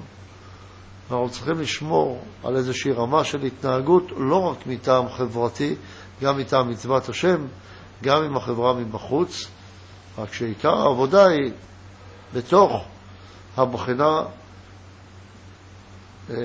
הפרטית שלך בעבודה בקבוצה. דומה הדבר לכך שהקדוש ברוך הוא מדבר איתך עליך כאשר הוא מדבר איתך דרך החברים שלך. וכאשר הוא מדבר איתך דרך אנשים בחוץ, זה כמו משהו כללי מאוד. המשהו הכללי מאוד, לפעמים אתה לוקח ממנו איזושהי תועלת לדבר הפרטי ולפעמים לא. זה כמו שלומדים לימודים והבן אדם צריך להיות רופא. אז בהתחלה לומד דברים כלליים, לומד פיזיקה ולומד חשמל ולומד מתמטיקה ולומד ביולוגיה, לומד כימיה, אבל הוא לא לומד ממש על גוף האדם ועל הריפוי הנצרך לגוף האדם. הוא לומד דברים כלליים. הדברים הכלליים האלה לא שהם לא חשובים, אבל הם לא נוגעים ישירות לדבר באופן מאוד מדויק לעניין עצמו. ולכן, לכאורה הם פחות מועילים, אבל הם גם נצרכים. אותו דבר העבודה עם האנשים שגם מסביב. גם את העבודה הזאת צריך לעשות. עוד ט"ו אתה נבין בפשיטות דברי הלל הנשיא להגיור. מה שאמרנו בתחילה, שבא אותו גיר, גיר, אותו גר, וביקש ממנו, כאשר עומד על רגל אחת, הוא רוצה להתגייר, רוצה לחזור בתשובה, ומבקש ממנו למדני כל התורה כולה כאשר אני עומד על רגל אחת. ומה אמר לו? מה ששנוא עליך אל תעשה לחברך. לכן אומר לו, אשר עיקר הקוטב שבתורה הוא ואהבת לרעך כמוך.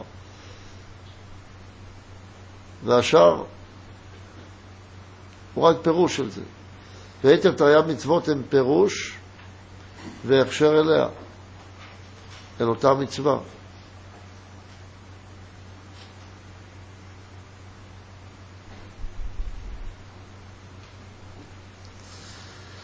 ואפילו המצוות שבין אדם למקום הם גם כן בכלל הכשר המצווה הזו. למה?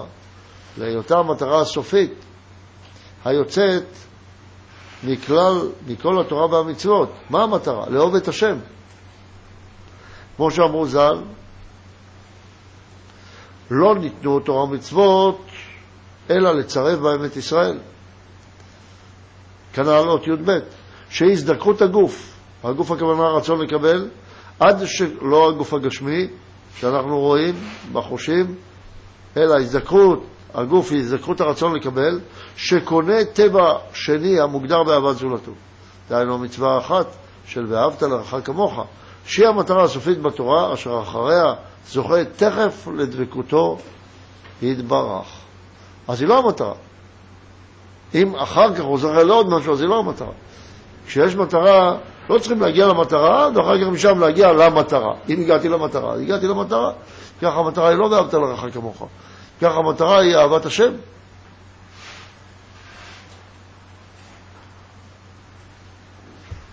אז לכאורה הייתה לנו יכולה להיות פה קושייה, שהמצווה לא צריכה להיות ואהבת לרעך כמוך, אלא איך צריכה להיות המצווה? אומר בעל הסולם, ואין להקשות.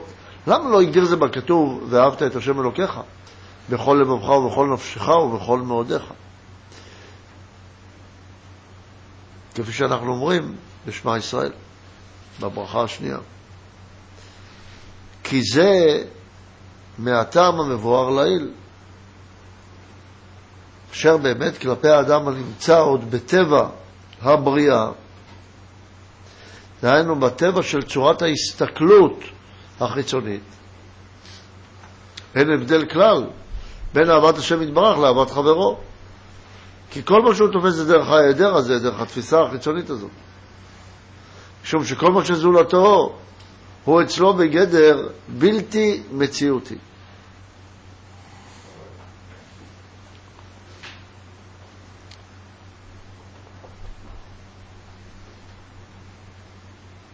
מתוך שאותו הגר ביקש מהלל הנשיא שיסביר לו כללות הנרצה,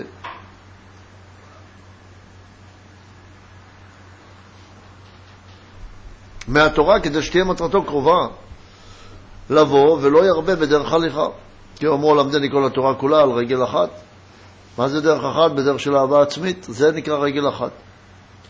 על כן הגדיר לו באהבת חברו, משום שמטרתה יותר קרובה ומהירה להתגלות.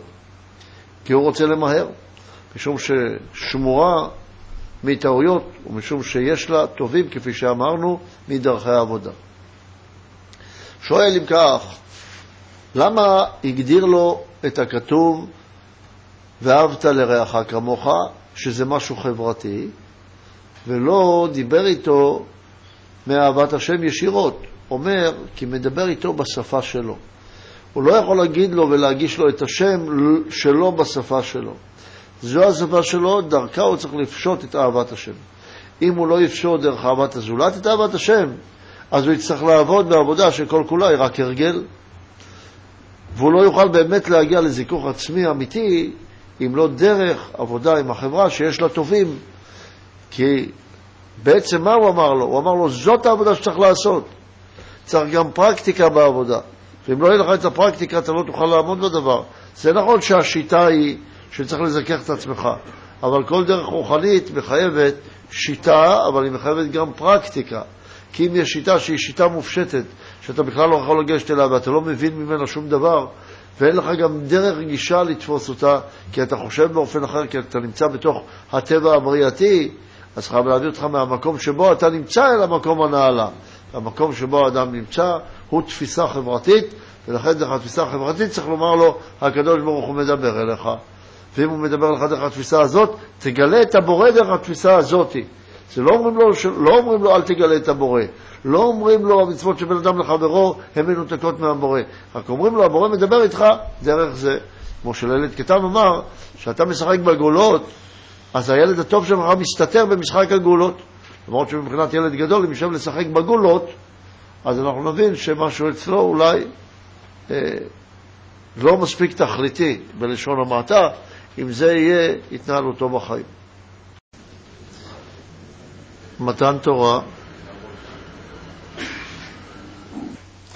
אנחנו במאמר ג' מאמר מתן תורה באות ט"ז.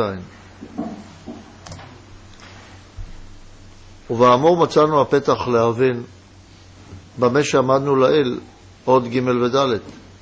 בעיקר תוכנה של המצווה הזאת, ואהבת לרעך כמוך.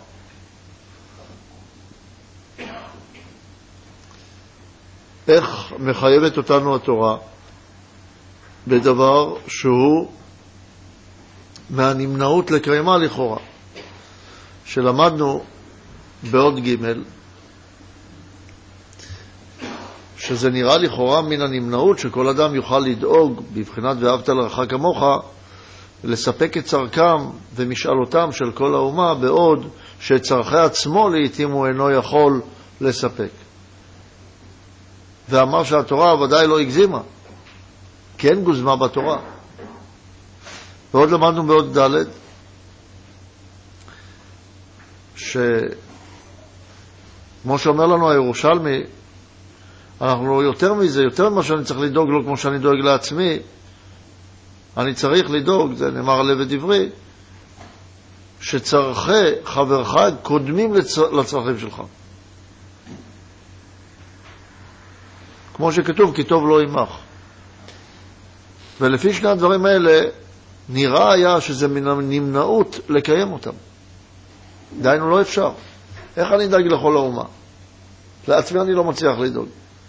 איך אני אתן לחברי יותר ממה שאני אתן לעצמי? איך, איך זה יסתדר? אומר, אכן השכל, שמהטעם הזה, אכן השכל אולי, אכן השכל, שמהטעם הזה לא ניתנה התורה לאבותינו הקדושים, אברהם, יצחק ויעקב. כי לכאורה הרי הם היו קדושים מאוד. אז למה לא ניתנה להם התורה? אלא נמשך הדבר עד יציאת מצרים, שיצאו והיו לאומה שלמה בת שש מאות אלף איש מ-20 שנה ומעלה. כי אז כל אחד מהאומה נשאל באופן פרטי ביחס לכלל, אם מסכים לעבודה הנשגבה הזאת. ואחר שכל אחד ואחד מהאומה הסכים בכל לב ובנפש לדבר, ואמר, נעשה ונשמע. אז נעשתה אפשרות לקיים את כללות, את כללות התורה, שיצאה מגדר הנמנעות ובאה לגדר האפשרות. אז מפה אנחנו מבינים, זה דבר חשוב,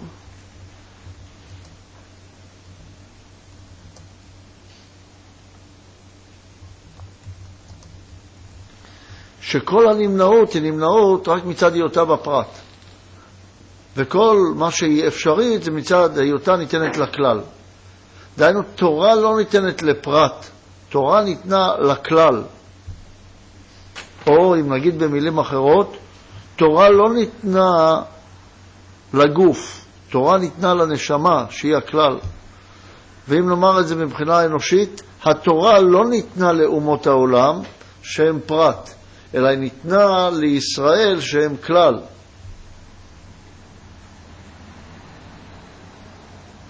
יוצא שאם יש כלל, אז הוא יכול לפעול את התורה הזאת של ואהבת לרעך כמוך. וצריכים להבין למה הכלל מונע את הנמנעות הזאת, למה הוא הופך את זה לגדר האפשר. אז עוד פעם, אמר לנו שלא אפשרי לקיים לכאורה, לא אפשרי לקיים את התורה כמו שמבקשים מאיתנו, ואהבת לרעך כמוך. איך אני יכול? כי מה אומר ואהבת לרעך כמוך? שני תנאים שהסקנו מהברכה, מהמצווה הזאת. א', שאני צריך לדאוג לכל חברי האומה כמו שאני דואג לעצמי. וב', תנאי יותר חמור, מה שלמדנו בעוד ד', וטוב לא עמך. זאת אומרת שאני צריך לתת לו יותר ממה להקדים את צרכיו של חברי לצרכי עצמי. ואז זה, זה מן הנמנעות, זה לא אפשרי ככה. הוא אומר, נכון, זה באמת לא אפשרי. למי לא אפשרי? לפרט. אבל זה כן אפשרי לכלל. אבל תשימו לב, בן אדם כבר לא יכול לומר, אחרי ההבנה הזאת, אני באופן אישי, באופן פרטי, אוהב את כולם. אין דבר כזה. זאת אומרת, האהבה היא לא אהבה גופנית, האהבה היא לא אהבה דרך הפרטיות שלך. האהבה היא לא בגלל שאתה מקבל באופן פרטי משהו מזה, כי אהבה אמיתית יכולה להיות רק של כלל ולא של פרט. עכשיו אנחנו צריכים הסבר, קודם כל כמו משל בגשמיות, מה זה אומר שרק הכלל יכול לבצע זאת, וכמובן שצריכים להקיש את זה גם על נפש האדם. אומר, כי זהו ודאי גמור, עם 600 אלף איש מסתלקים מכל הסכם לצרכי עצמם. דהיינו, הם באים לקיים את מצוות ואהבת לרעך כמוך. ואין להם שום עסק בחייהם, רק לעמוד על המשמר תמיד, שלא יחסר שום צורך לחבריהם. ולא עוד, אלא שיעסקו בזה באהבה עצומה בכל לבבם ונפשם, ככל גדרה של המצווה ואהבת לרעך כמוך, כמו שהגדרנו אותה בעוד ג' וד'. דהיינו, נאמר עכשיו אני, שואל את עצמי, רגע, אם אני לא אדאג לעצמי, מה יהיה איתי? אבל אם כולם דואגים לי, בשביל מה אני צריך לדאוג לעצמי? אנחנו באים לשבת על השולחן. עכשיו, רגע, מה אני אקח? אני אקח את הבורקס? אני אקח את העוף? אני אקח את הסלטים? אני אקח את השתייה? רגע. ואם אני לא אקח, מישהו ייתן לי? כל מי שיושב בשולחן דואג שאתה תאכל. אז מה אני צריך לדאוג לעצמי? אבל אם כל אחד דואג לעצמו, אז בטח שאני לבד עכשיו לא יכול לומר, טוב, אני אתן, אני לא דואג לעצמי בכלל, כי באמת לא יהיה לך אם לא תדאג לעצמך. לכן צריכה להיות איזושהי הסכמה בין כל יושבי השולחן שאף אחד לא דואג לעצמו. כל אחד דואג לכולם, רק לא לעצמו. אז ברור, בלי שום ספק, שאפס כל צורך מכל יחיד מחברי האומה לדאוג בשביל קיומו עצמו. ונעשה משום זה פנוי לגמרי בשמירת קיומו עצמו, ויכול לקיים בנקל את המצווה של ואהבת לרעך כמוך בכל אותם התנאים המבוארים בעוד ג' וד'. מה קורה במצב הזה? כל אחד מסתכל על חברו, רגע, הוא מקיים את ואהבת לך כמוך, כי אם לא, לא יהיה לי. אז הוא כל הזמן דואג שאולי חברו לא מקיים את הברית. ואז יוצא שהוא עוד פעם נופל לבחינה עצמית. לכן צריכה להיות נאמנות בין חברים, בין עם ישראל. כי כל ישראל חברים, מאוד מאוד גדולה. כי אם אין נאמנות מאוד מאוד גדולה, אם אין ברית מאוד מאוד חזקה, של בהירות גדולה ועצומה, של למעלה מכל ספק, שכולם דואגים לי, ואני לא צריך לדאוג על זה כל הזמן, אז אני לא אוכל לבוא למצב הזה של אהבה אמיתית.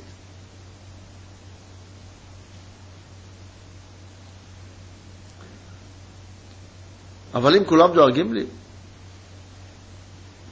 ואני כבר מונח בתוך זה, מה יש לי לדאוג לעצמי? כי איך תיפול עליו דאגה על קיומו עצמו? בא בשעה ששש מאות אלף איש אוהבים, פחות אחד, אוהבים, נאמנים, עומדים על המשמר, אכן בהשגחה עצומה שלא יחסר לו כלום מצרכיו. ולפיכך אחר שכל חברי האומה הסכימו לדבר, ששאל אותם, את כל 600 אלף איש, וכל אחד מהם בפרט אמר נעשה ונשמע, תכף, בלי הפרש זמן, ניתנה להם התורה. כי עתה הם הנעשו מוכשרים לקיימה. יוצא שהתורה לא באה בשביל הפרט, התורה באה בשביל הכלל. גם אצל כל אדם ואדם. אם בן אדם אומר, התורה ממש תורה נחמדה מאוד, אפשר להשתמש בה טוב, שיהיה לך טוב, זה תענוג בעולם הזה. משמע שלא הבנו, אם אמרנו כך, מהי התורה. התורה לא ניתנה לפרט, התורה ניתנה לכלל. כי היא לא אפשרית לפרט. גם אם אני רוצה מאוד, היא לא אפשרית. אמנם מקודם שבאו ונתרבו לשיעור אומה שלמה, ואין צריך לומר בזמן האבות שהיו רק יחידים בארץ, לא הוכשרו באמת לקיים התורה על אופנה הרצוי. כי במספר קטן של אנשים אי אפשר אפילו להתחיל בעניין עסק המצוות של בן אדם לחברו. כפי הכותב של ואהבת לרעך כמוך, כמבואר בעוד ג' וד'. לפיכך לא ניתנה להם התורה. ובכך יש שאלה. אם כך, מהי הכמות שצריך כדי לקבל תורה? האם צריך 600 אלף איש כדי לקבל את התורה? לא מספיק עשרה למשל? שלושה ראינו כבר שאמר לנו לא. אבל היו האחים, האחים היו כבר, היה להם עניין. למה האחים לא היו מספיקים כדי לקבל את התורה? היה נותן לאחים. מה, מניין לא טוב? הרי מניין כבר נקרא כלל, עובדה, אומרים קדושה בכלל. ואם נאמר שאין 600 אלף, יש נגיד 300 אלף. 300 אלף לא טוב? 100 אלף, 10,000, 6,000, לא טוב? למה, מאיפה המספר הזה 600 אלף? מה, לא, מה עם 100 אלף? או מיליון, מיליון לא טוב? 6 מיליון לא טוב? כנראה שיש ערך למספר הרוחני הזה. שש אנחנו כבר יודעים שזה זעיר אנפין. ומאות אנחנו יודעים שזה בינה. ואלפים אנחנו יודעים שזה חוכמה. ואנחנו יודעים שהתורה צריכה לנתן לנו, ועשרות אלפים אנחנו יודעים שזה יחידה כבר, מצד הקביעות שלא הכנתי. וכל יחיד ויחיד צריך לקבל את זה שזה מלכות. יוצא שהמספר הזה הוא לא סתם מספר שאול, לא סתם מספר. יכול היה להגיד 700, לא 700, 6. 6 זה ישראל, זה זעיר אנפין. אבל זה לא רק 6, זה לא רק מצד מלכות, זה 600, כי הם צריכים לעלות לבינה. בינה זה מידת השפעה, אבל היא צריכה לחבר, להתחבר לחוכמה. אז יש גם אלפים.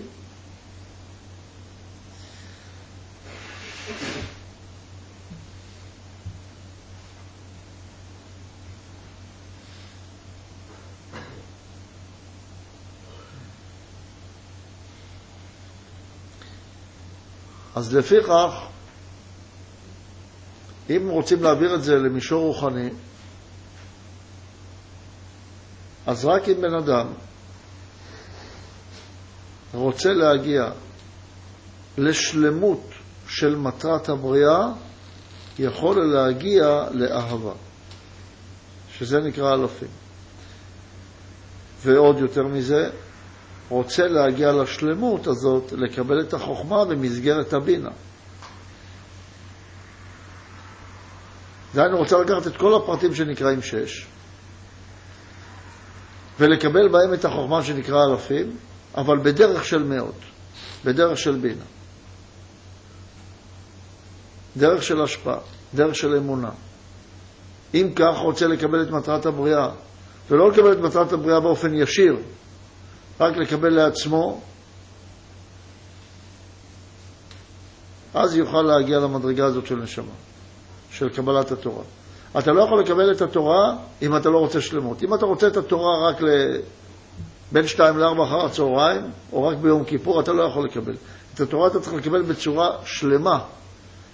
כמה תבצע אותה, זה אחר כך יש לך הרבה זמן להתעסק איתה במדבר.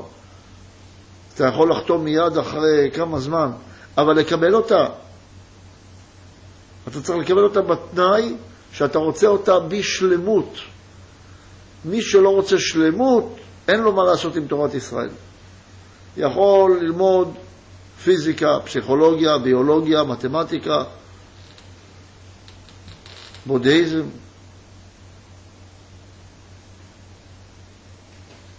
דברים אחרים יכול ללמוד. ואני לא סתם שם את המדרגות האלה יחד. יכול ללמוד את תורות של אומות העולם.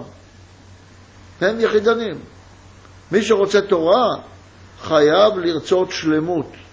אי אפשר לקבל תורה בלי שלמות. ולא שלמות של הדרך, שלמות של המטרה מבחינת שבת. מבחינת שבת של גמר תיקון. אסור לו להסכים למשהו חלקי אם הוא רוצה להגיע למדרגה הזאת של קבלת התורה. אז אם נחזור לענייננו, לרמה היותר פשוטה של השיחה, אז אנחנו רואים שיחידים לא יכלו לקבל את התורה. אבל רבים כן יכולים לקבל את התורה. כן, חיים שואל אם הכלל הוא שלם, אז מה השאלה? אה, למה צריך לפעול אה, כאילו בצורה מטרתית, כאילו לשלמות של הכלל ולא לשלמות של הפרט? שואל אם הכלל הוא שלם, אז לכאורה לא צריך שום פעולה. הוא שלם כבר, מה יש להשלים אותו? בשביל מה צריך תורה שתגרום לו לשלמות? תשובה, שהכלל הוא גם פרט ביחס לכלל יותר גדול. שעם ישראל הם כלל, אבל כלל בריאתי. אבל יש כלל מחוץ לבריאה שהם צריכים להתכופף אליו, והאפשרות שלהם להתכופף לכלל היותר גדול מהם מעמיד אותם בבחינת פרט. ותמיד צריך שהפרט יתכופף לכלל יותר גדול. הכלל, שהוא פרט, יתכופף לכלל יותר גדול.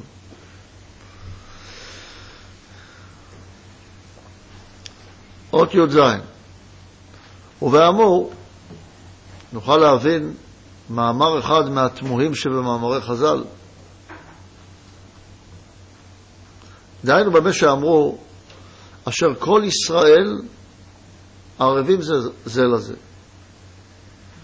שלכאורה הוא בלתי מוצדק בתכלית. מה בלתי מוצדק? שואל.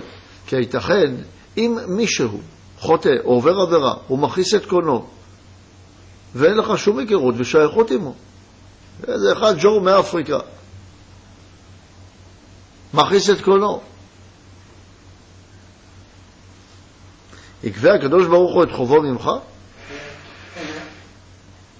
תאר לך, אתה הולך למכולת, בעל המכולת אומר לך, משה, מה עם האלף שקל? שואל אותו, איזה אלף שקל? אומר לו, שראובן קנה. אז תלך לראובן, מה אתה רוצה ממני? לא, כל ישראל ערבים זה לזה. אתה חייב לשלם לי אלף שקל. מה, אני לא חתמתי לו ערבות. אמרו לו, אתה כן חתמת לו ערבות. אתה לא זוכר? במעמד הר סיני אתה חתמת לו ערבות? אז תארו לכם עכשיו כל אחד הולך וחייב את החובות של כולם. לאט לאט אנחנו רואים אגב שאין ברירה. תראו מה קורה במשברים העולמיים. איזה חברה חייבת, פתאום כולם מתעוררים לעזור להם. למה? לא תעזור לו, זה יפיל את כולם. אפילו בני אדם פרטיים היום, כשהם נופלים, אפילו מבחינה חברתית, אם הוא ייפול, הוא יהיה פושע, ואם הוא יהיה פושע, החברה לא תהיה טובה, ואם היא תהיה לא טובה, אז זה ישפיע גם עליך, ולא יהיה מי שיקנה ממך, כי אתה תייצר, אפילו שאתה עשיר, אתה צריך גם את אלה שיקנו ממך, וכן הלאה. הכל הפך להיות, פתאום רואים שאפילו מבחינה טכנית, כדאי לך שתהיה ערבות כזאת, או היא קיימת, אם אתה רוצה ואם אתה לא רוצה. רק פה העלינו את הערבות למדרגה נפשית. אבל זה נראה לא הוגן, לא הוגן. אני לא פגמתי, לא עשיתי כלום, הבן אדם הזה פגם, לא עשה את המשימות שלו. כמו שפה חלק מהקבוצות עושים לפעמים כל מיני תרגילים לעצמם. אם אחד לא מגיע, כולם לא נכנסים לשיעור. יש הרבה כאלה שלא מבינים את מצב הערבות הזאת, שמתרגלים, בגלל, בגללו אני לא אכנס. אני באתי בזמן, מה רוצים ממני?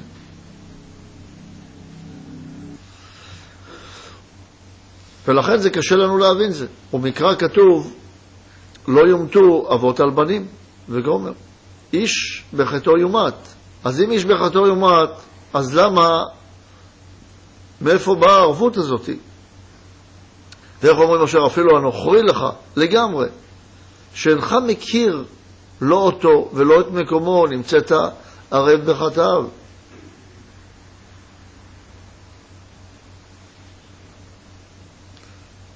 מאיפה הגיע לנוכרי?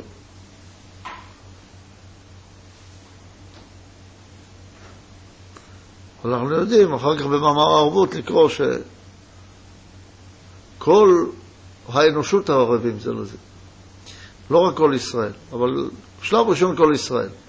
והמעט לך זה, כך רואה במסכת גידושין, דף מ עמוד ב', וזה לשונם.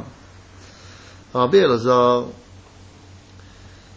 ורבי שמעון אומר, לפי שהעולם נידון אחר רובו, והיחיד נידון אחר חובו. עשה מצווה אחת אשריו, שהכריע את עצמו ואת כל העולם לכף זכות. אבל עבירה אחת, אוי לו, שהכריע את עצמו ואת כל העולם לכף חובה. שנאמר וחוטא אחד יאבד טובה הרבה. עד כאן לשונו. והנה, עשרוני רבי אלעזר ורבי שמעון ערב גם בשביל העולם כולו, שנמצא לדעתו אשר כל בני העולם ערבים זה לזה. אה. וכל יחיד יגרום במעשיו זכות או חובה לכל העולם כולו, שזו תמיהה על גבי תמיהה. אולם, לפי המתבהר לעיל, הרי דבריהם ז"ל מובנים ומוסכמים בתכלית הפשטות, כי את התורה נתנו לכלל ולא לפרט. כי הנה הוכחנו לעיניים אשר כל פרט ופרט מתרי"ג המצוות שבתורה סובבים על כותבה של המצווה האחת של ואהבת לרעך כמוך. שכמו שכל, שהכלל הזה של ואהבת לרעך כמוך תלוי בפרטים האלה, גם כל הפרטים האלה, כל אחד מהם תלוי במצווה הזאת. ואולי יותר הפרטים תלויים במצווה הזאת מאשר היא תלויה בפרטים. כי היא, היא לא רק סכום הפרטים, היא יותר גדולה מסכום הפרטים. שאם הגעת למצווה הזאת של ואהבת לך כמוך, ממילא זה מסדר את כל הפרטים האחרים. לכן בהתחלה עוסקים בפרטים האחרים רק כדי להגיע למצווה הזאת של ואהבת לך כמוך, ואחרי שהגעת ל"ואהבת לך כמוך", אז היא עצמה מתקנת את כל הפרטים, כמו שלמדנו בשבת, שהשבת מתקנת את ששת ימי השבוע, ולא הפוך כפי דעת העולם. ונתבהר שקוטב זה אינו בגדר של קיום, זולת באומה שלמה, שכל חבריה מוכנים לדבר. לכן, גמר התיקון הכללי יתקיים כשכל חברי האומה יבואו לערבות הזאת ויקבלו על עצמם את התורה. כך ש... אבל למדנו גם את חוק ההתקללות. שמה שקורה בכלל, קורה גם בפרט היותר קטן. לכן, כדי להגיע לכלל הגדול הזה, צריכים לפעול את הכלל הזה קודם כל בפרטים יותר קטנים. מכיוון שלאחר חטא הדם הראשון, נאמר עליו, בזיעת אפיך תאכל לחם. דהיינו, יאכל את הלחם, לחם זה חמימות האור, ג' פעמים הוויה, אבל טיפין טיפין. דהיינו שאי אפשר לעשות את כל העבודה בבת אחת. ויתחלק גם לזמנים, לא רק לחלקים קטנים, אלא גם לזמנים שיבואו בזה אחר זה. יוצא שאי אפשר לעשות את כל העבודה עם כל חברי האומה בבת אחת, אלא צריכים קודם, קבוצה קטנה, לעשות את העבודה בינה לבין עצמה. מעין קומוניזם פרטי כזה, אבל לאו דווקא כלכלי. מה, קומוניזם כלכלי הוא רק איזשהו אמצעי, איזשהו תרגיל חיצוני בשביל הקומוניזם הפנימי, שיהיה אכפת לך מבחינה פנימית מכל אחד ואחד מהחברים שלך. שהראש שלך יהיה עסוק במחשבה פנימית, מה יהיה עם החברים שלי? האם טוב לו או לא טוב לו? שבזה תהיה עסוק. ואם כל אחד יהיה עסוק בחברו, אדם לא יצטרך יותר להיות מתוסכל, מה יהיה איתי? איך יהיה לי תענוג בחיים? יפסיק לחשוב באופן הזה. לא יצטרך לזה. אבל הפרטיות הזאת, מה היא גורמת לאדם? שבני אדם כל הזמן מתוסכלים, כי הם כל הזמן חושבים על עצמם. מאיפה הם יקבלו הרגשות טובות? אבל אם פועלים מצד הכלל, שכל אחד יחשוב על חברו כמה יהיה לו טוב, וכל הזמן ידע כמה יהיה לחברו טוב, ממילא אדם לא ירגיש, גם בלי שהוא יודע, לא ירגיש כמה הוא דואג, כמה הוא צריך לדאוג רק לעצמו, מבחינה נפשית. ואז הוא הולך לצרוך כל מיני דברים שייתנו לפרטיות שלו איזשהו תענוג פנימי ומיידי. מתי זה קורה? כאשר הוא מרגיש שקשה לו והוא לא מקבל סיפוק. אבל לפה אני רוצה לצרף גם את הכלל הנוסף שלמדנו. מתי הוא יכול להרגיש שהכלל דואג לו? רק כאשר הוא אוהב את הכלל, כאשר הוא בא ופועל למען הכלל. ככל שהוא פועל יותר למען הכלל, ככה הוא יכול לקבל יותר מהכלל. לא לפעול כדי לקבל. לכן הרבה בני אדם לא רוצים לפעול למען הכלל, כי הם לא מסוגלים לקבל למען הכלל, מהכלל. אבל זה כמו גלגל כזה. צריך להתחיל עם לפעול למען הכלל ולאהוב את הכלל, ושיהיה אכפת מהכלל. ממילא מקבלים אחר כך מהכלל. אבל מי שסותם את עצמו לכלים השלובים, לא יכול לקבל מהכלל. אם כך, נמצאנו שהמצווה הזאת של ואהבת לרעך כמוך היא המצווה החשובה ביותר. היא כלל כל התורה מצד אחד, אך מצד שני, בתנאי החמור שאפשר לקיים אותה רק בכלל ולא בפרטים. וזה דבר עצום וגדול, המאמר הזה, שהוא מסביר לנו, כלל זה נקרא הנשמה וגוף זה נקרא הפרט, שהתורה הזאת ניתנה לנשמה ולא לגופים. זה שאומר לנו הזוהר הקדוש, הקדוש ברוך הוא שונא את הגופים, דהיינו נפרד מהם, כי התורה ניתנה לנשמה. הדבקות בבורא תהיה מצד הנשמה ולא מצד הגופים. ההתחברות בין בני אדם תהיה מצד הנשמה ולא מצד הגופים. ולכן יש בזה להשכיל רבות מאוד. ובעזרת השם נגיע לבחינת ואהבת לרעך כמוך, ואת זה נצרף את הכלל החמור, אני השם.